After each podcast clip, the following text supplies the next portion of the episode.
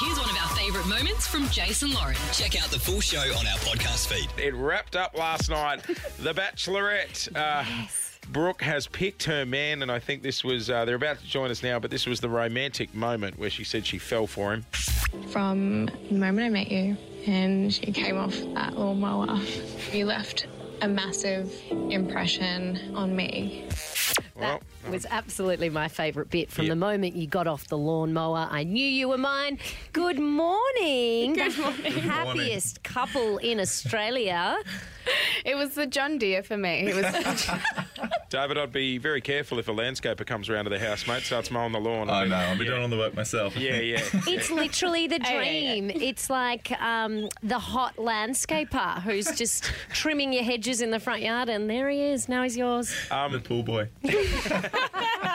I was waiting for it. Hey, uh, Brooke, we've caught up a couple of times during the season. I know last time you were in the studio, we are just chatting in the ads, and you're like, oh, we're trying to see each other at the moment, but it's not easy. Mm. How have you guys gone catching up? A, trying to keep it a secret, but B, with all the bloody border restrictions and stuff. Yeah, that's been the difficult part. Um, I haven't seen Darvid for six weeks until yesterday, and then we obviously watched finale together. Yeah. Um, and then I was in WA, so we had only done sort of two, catching ups in the whole four months that we've been together. Wow. Yeah. Which, I Lots mean- of FaceTimes. Yeah, th- there's also a fear though, where it's like, oh, when you go on a break that quick, Darvid, Yeah. were you worried at any point, like, shit, I hope she's still going to be invested after Hope she a doesn't few have a new gardener. Yeah, Look, I definitely have my moments, but um, no, I think it was it was all pretty rock solid. You were not worried. He was not worried. He was like, I've got this down packed. Like, you knew that from the lawnmower moment. Hey, but what about the stories that came out about a neighbour seeing you sneaking into each other's houses, Oh which my meant you would have had to creep over the border and got in illegally? Do you guys just laugh at that stuff? We can't wait to sort of like address all these like Yes. crazy rumors that have happened. Um, I personally, when I saw that and Darvid had messaged the thing, the face, it was a Facebook message, wasn't it? I was like, you have creepy neighbours. Yes. I was like, move. Who's the neighbour? so have you was- confronted the neighbour yet? hang I on. think so- I know who it is. Yeah. Um, Your mum went over, didn't she? Yeah, it's it's quite awkward because I've been like renovating my house and been out on the street and they're just watching.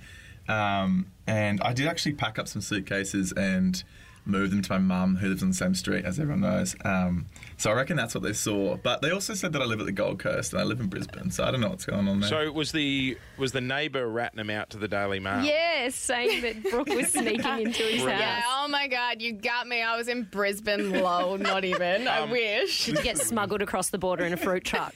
Brooke, you mentioned there's been like a number of rumours and stuff through the season. What's been the craziest one?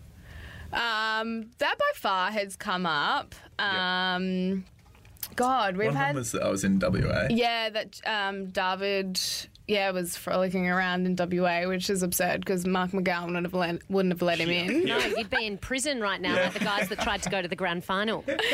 Um, oh, look, guys, there's actually so many. I couldn't even list them Um, to you. I was listening to a TV podcast the other day, and they were just talking about shows and ratings and stuff like that. And The Bachelorette came up, and they were saying that they were just questioning whether Australia was ready to have a bisexual couple at the end, right? Which I think is just absurd. Like we're in 2021, what are we doing? Was there any pressure from the network or the production to pick a guy over a girl? Look, I don't think, and this has been the thing for that's been difficult for me to navigate is that um, I think people really forget what bisexual actually is in terms of the sexuality. It's like I have an attraction to both male and female. So who I'm going to pick, regardless of what gender they are. I'm madly in love with them. Like, mm. if Darvid was a girl, I'd still be blo- bloody madly in love with him. Like, Yeah. so I found it really hard that a lot of, I guess, I guess last night on Twitter, like a lot of biphobia happening, mm. and it was really disappointing to see. I felt absolutely zero pressure from production Good. or from the network Yep. to pick a girl over a guy or guy over a girl, whatever. It was just, I think it's like people's opinions and commentary online that has really s kind of got to me a little bit. Like, Dart's been really uh, comforting me in this moment because it's just like, Mate, mate, I felt that much pressure and responsibility at the start. All I wanted was to find what I wanted to in the end is what I got, what I wanted, and people still can't be happy. Like, yeah. Oh, screw 'em, mate. Oh, If don't worry about those clowns. Yeah, they're I sitting know it's home. easier said than done, though. crying lonely in their bowl of ice cream and just taking to Yeah. Twitter. It's like we were chatting with that soccer player that recently came out as being gay. Mm. And, you know, I, I had mixed emotions about talking about it on the show because I was angry that it had to be a big thing. Yes. You know what I mean? Like in 2021, it should, should just, Yeah. you know, I can't believe it's still an issue. Hey, but I think one of the things to come out of this season of The Bachelorette is Holly and Millie. Now, I asked you this when you were in here last time. Did you hear if there were other girls playing up in the house and hooking up? And now they've come up as a couple. Did you know that was happening? I don't think it happened in the house at all. I think it was a natural progression outwards. Do you Um, like really think that? Well, look, I, I'm like, I'm okay with that. Like, whatever. Yeah, there's a couple of happy endings. well, look, we've had three successful, stories. iconic relationships come out of my season. What girl? What more could a girl want? There be you go. honest? Queen of the lovers. Just quickly before we let you go, what's the plans? Moving in together? How, how quick's this relationship going? Oh, forever, baby.